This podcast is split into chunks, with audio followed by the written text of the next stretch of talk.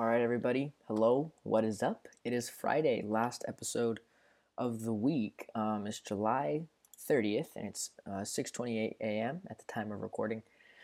Um, today, we're gonna kind of talk about uh, minimalism, kind of, sorta, just kind of like my thoughts on that and my pursuit of that a little bit. But um, before we get there, let's just do a quick little writing update. Um, I typed 903 words today. That gets me about 52% of the way through my second draft.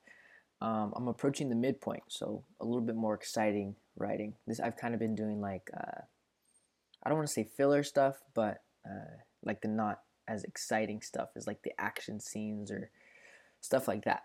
Um, that's what I've been kind of doing this past week, but I just hit the midpoint, so this weekend should be pretty fun in terms of what I'm writing as I transition into the second part of the second act and then eventually into the third act as I conclude the novel.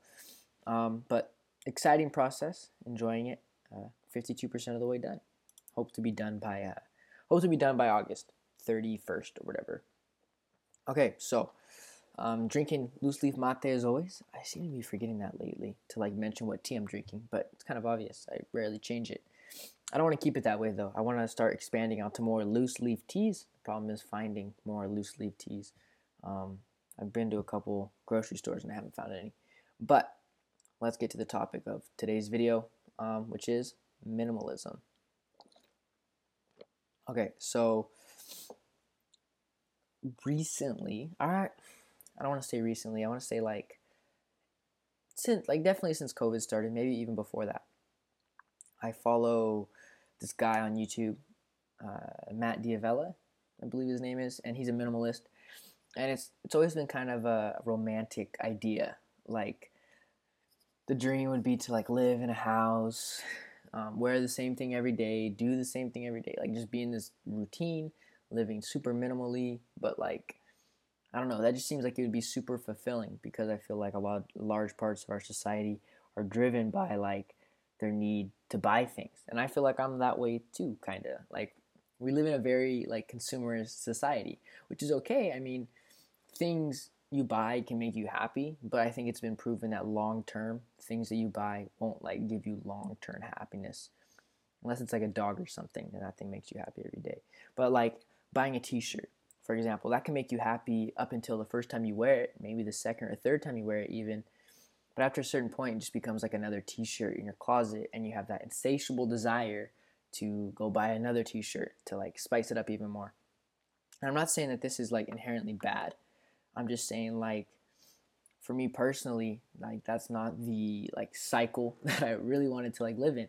Uh, and I'm not saying like I'm minimalist. I'm just saying like this is how my mind is working right now. So this is kind of why minimalism has always seemed like romantic to me, like the ability to just be um, satisfied with what you have, not to be craving things. It's kind of like a little bit um, like like a little bit of a Buddhist belief, uh, because like in Buddhism they say that like uh, desire breeds suffering. So like I take that like okay, so desiring a new shirt or desiring a new video game or desiring X, Y, and Z breeds suffering. So that's why it's always been kind of a cool concept to me. Like, oh, if I could not desire to buy things, then I wouldn't like have that little bit of a little bit of suffering.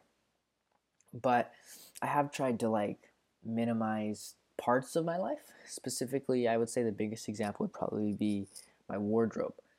Um, earlier this year, I kind of like purged all my clothes. Um, so I think the majority of my wardrobe is like they're either shirts that I made, uh, like I have like a Bart Simpson shirt that I made, just basically an iron-on patch, um, sports jerseys, or like a plain like colored T-shirt, and that's kind of how I've been like trying to minimize my life. Like uh, I got rid of jeans, I got rid of a couple sweatshirts. I'm still I still got a lot of sweatshirts, but I tried to like kind of make my closet a lot smaller, make my wardrobe a lot simpler, just that was like my venture into minimalism. But uh, I mean, it, it's pretty nice because like I really don't have to like think about what I'm wearing. I just grab a colored T-shirt, or if my favorite team's playing that day, I'll grab a jersey and I'll put it on. Um, but like I haven't really found it convenient to minimize like other aspects of my life. um, because I like my things. so that's why like I struggle like with being a minimalist, and I, I really don't think like minimalism would work for me.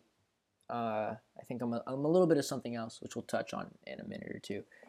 But I wanted to say that like since I'm going away to college, that's going to give me a real opportunity uh, to see what it lives, what it looks like to live minimally, because you can't really bring a lot to school. Like going through my head right now, like the checklist of things I would bring would be like uh, a few clothes, you know, try to keep it light. I'd bring my electronics to charge and like so that way I could keep making like YouTube videos and podcasts. Um, and I bring probably my tea set and a couple books. You know, like that's probably about as minimal as I can get, and then like my hats and stuff because I like my hats. Yeah, that's another thing. It's like I will say I'm a minimalist, and then like I'll like collect something. Like I started collecting Funko Pops, and I've always started. I've always been collecting like dad hats that I like. So it's weird. Like I'm a, like sometimes I want to be a minimalist, and other times I want to be a collector. So this brings me to kind of what I think I want to be and what I ultimately like I guess I will strive to be like in terms of lifestyle.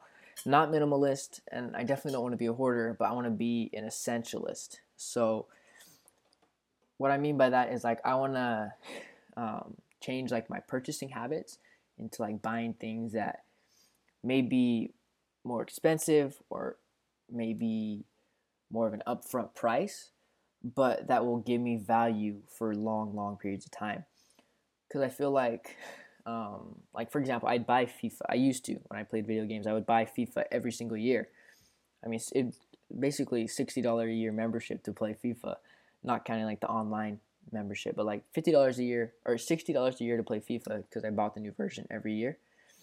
So like that would be an example of an investment that doesn't really last me that long, opposed to like buying um, a laptop that's going to last you 10 years, you know, or a sports watch that's going to last you 15, you know. So I'm looking like I'd like to change my buying habits to instead of being buying like a t-shirt that's going to last me a couple years, buying a t-shirt that I could keep for a decade, you know, as long as it doesn't get too like beat up. So like that that would be the dream, not minimalism, I guess. I guess it would be like buying stuff that's essential to my lifestyle would be like so i guess it's kind of like a mix of uh, minimalism and consumerism and it's kind of like a happy medium. Um, so yeah just going over my show notes here. Yeah i'd like to buy things that would just basically last forever. I mean i love my simplified wardrobe. I love some things to be minimal but i like other things. Like i like collecting things. I like uh, spicing things up a bit. And minimalism can be pretty dull at times, but essentialism, that's that's what I strive for, I guess. Being having essential things in my life and not like really having clutter. Which I guess is minimalism in a sense, but kind of sort of not really. So I hope I made sense there. I don't feel like I did. Um, in other news, uh, Lakers got Russell Westbrook. So super happy with that. Um, Dodgers lost yesterday, so that kind of like made my day a lot better.